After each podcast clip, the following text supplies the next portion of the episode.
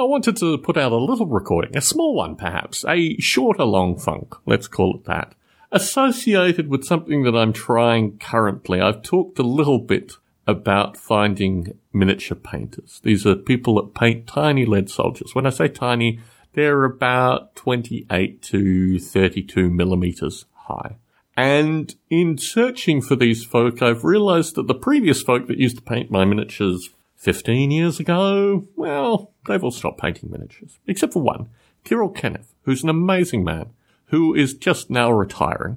So I contacted him and he said, go to a website called puttyandpaint.com. And I went to Putty and Paint. And I went through the various people on Putty and Paint and I contacted half a dozen of them. And of the half a dozen folk that I contacted, I've had two responses. One positive response, a fellow in Spain who's actually number two on puttyandpaint.com, fellow by the name of Mark. Oh, now you're testing me. Mal, Masclans, perhaps? Mark in Spain, in Barcelona in Spain. He's number two currently. And he's got back in contact with me. I sent him some miniatures, some space orcs, beautiful old space orcs. One with a chainsword, actually two with chainswords, one with the chainsword up in a kind of, I don't know what we'll call it, like a Africa Korps kind of pose with a hat and slouching slightly. One who's obviously been heavily mangled, who has like a, a full metal face mask and the chainsaw, I think, is actually part of his body. And one that just looks like a proud general with kind of weapons, a slew very similar to Patton in terms of stature and general posture.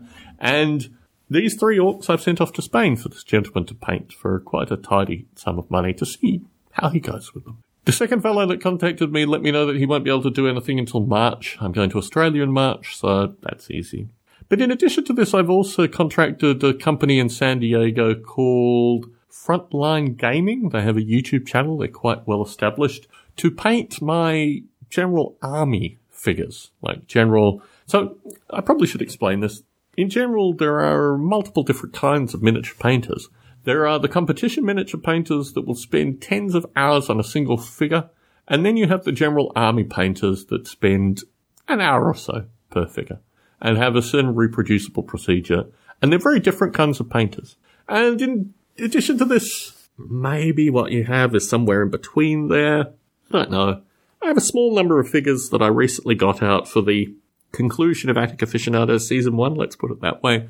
And I realized that of the figures that I have painted, the highly detailed uh, 10, 15 hours of figure painted figures are the ones that really I remember. The rest, of which are about 800, I'm embarrassed to say, mm, some of them are memorable, but most of them are just filler. So I've decided to optimize somewhere through this. I do have a bunch of World War One and World War Two figures that I just need to get painted. So the frontline gaming folk, they sound reasonable for that. They're currently at a convention in Las Vegas, which means they're out of contact, which is a bit boring. These kind of things bore me in general, that you pay money up front and then people disappear for periods of time and then they're slated to disappear and you pay administration fees, which would mean that they actually respond to emails and they don't respond to emails. All this kind of boring stuff. My preference is always working with single artists and in particular single artists that are kind of visionary artistic. If you look at Putty and Paint, the first fellow on there whose name escapes me now, Roman, actually is his name. He hasn't corresponded with me at all. I've tried to correspond with him. I've tried to make offers. He might be off email for a period of time. No response. Mark is the second one who actually I think is probably going to vie for the number one spot. My aim is that some of the figures that I send him will bump him up to the number one spot on this competitive thing. I should also point out that miniature painting has so many different styles and aspects to it. The North American and the British and the European painters all paint with different styles. And what covers for British painting doesn't fly in Europe and doesn't fly in North America. In fact, there's great compatibility between the North American painters and the European painters, which means that most Europeans will fly over to North America and compete in North American tournaments because they actually have a very similar eye. And in some regard, well, I used to think back in the early 2000s when I commissioned miniature painters periodically that the Europeans were just so far ahead of everyone that it was fascinating. You fast forward now 15 years, they're still in a similar style. Kirill Kanaev, who I have commissioned, who's on the site as well, he is such a visionary that he's basically, I don't know, defined what European miniature painting should look like. And he's gone and won awards, serious awards in all three locations. He's won awards throughout Europe. He's won awards in the UK. He's won the Slayer Sword, which is the Games Workshop, like, biggest award of the year. And he's also won a series of awards in the US. And what's interesting with Kirill is, I mean, I make light that he's defined European painting, but he is remarkable in a variety of different areas. He's an amazing sculptor. He's an amazing painter. And if I can talk a little bit about the UK, to make it in the UK, you need to have amazing freehand work. Chris Blair, who also won a Slayer Sword, does amazingly highly detailed writing and just has a level of detail, but also a comical level of detail, which is just amazing and untouchable. And what I find fascinating about Kirill's work is when he came to compete in the UK, he did amazingly complex freehand work. Uh, he has a tank, uh, Land Raider, which just is a, astonishing. It's got beautiful kind of Michelangelo-esque iconography all over it. And it's just really smart. I mean, it's what Kirill does best. So the folks that are filling this void in Europe, maybe folks such as this Mark fellow who I'm commissioning in Spain. They have a lot of interesting techniques. Their techniques are mainly more associated with lighting and what's loosely referred to as non-metallic metals, where you don't use any metallic paint, you use greys and various other colors and, you know, light techniques rather than using metallic paint. And, you know, there are all these kind of things that they do, which is really fascinating. There's lots of light movements where various painters will use various techniques in order to get light effects over getting the right color, which creates almost a, I don't know, there's a lot of blue mottling and things like that in that. But that defines the European painters in general and also the British painters. The US is a lot more influenced by Disney, which is really interesting. The color schemes, everything is brighter, everything is slightly more reddish hues, and they just look generally different. And what was interesting was Games Workshop, which is one of the largest motivators of this and based in the UK, moved to a more American style in the past decade. And I think in doing that, the local British painters have been forced in some regard to pick some of this up. But when you become visually aware of these things and when you become interested in the nuances, I don't know.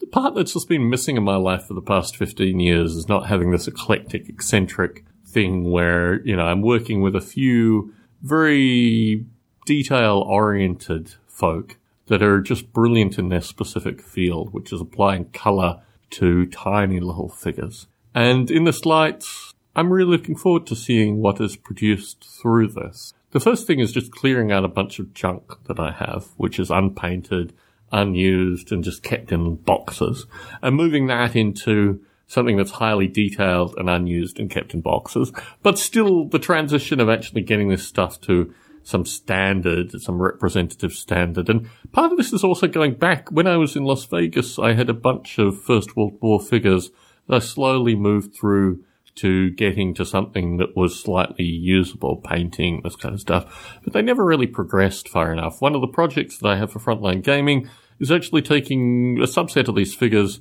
and making them into something that is productive and usable or at least visually interesting.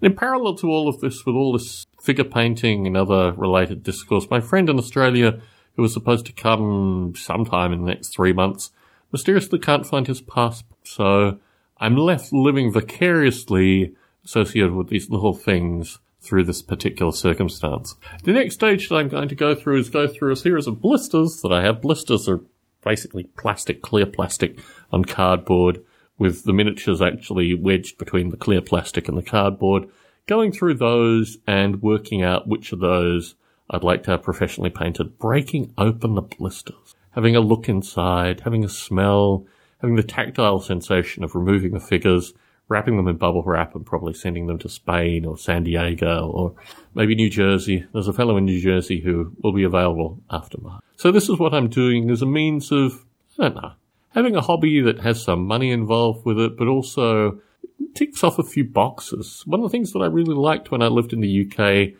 was that I gave productive means to an industry that made absolutely no sense, made no rational sense. These things made beautiful pieces of art for a very small percentage of the population to understand. And quite frankly, I was perfectly happy with that happening. Tom Barbalet in San Jose for a shorter long funk, signing out.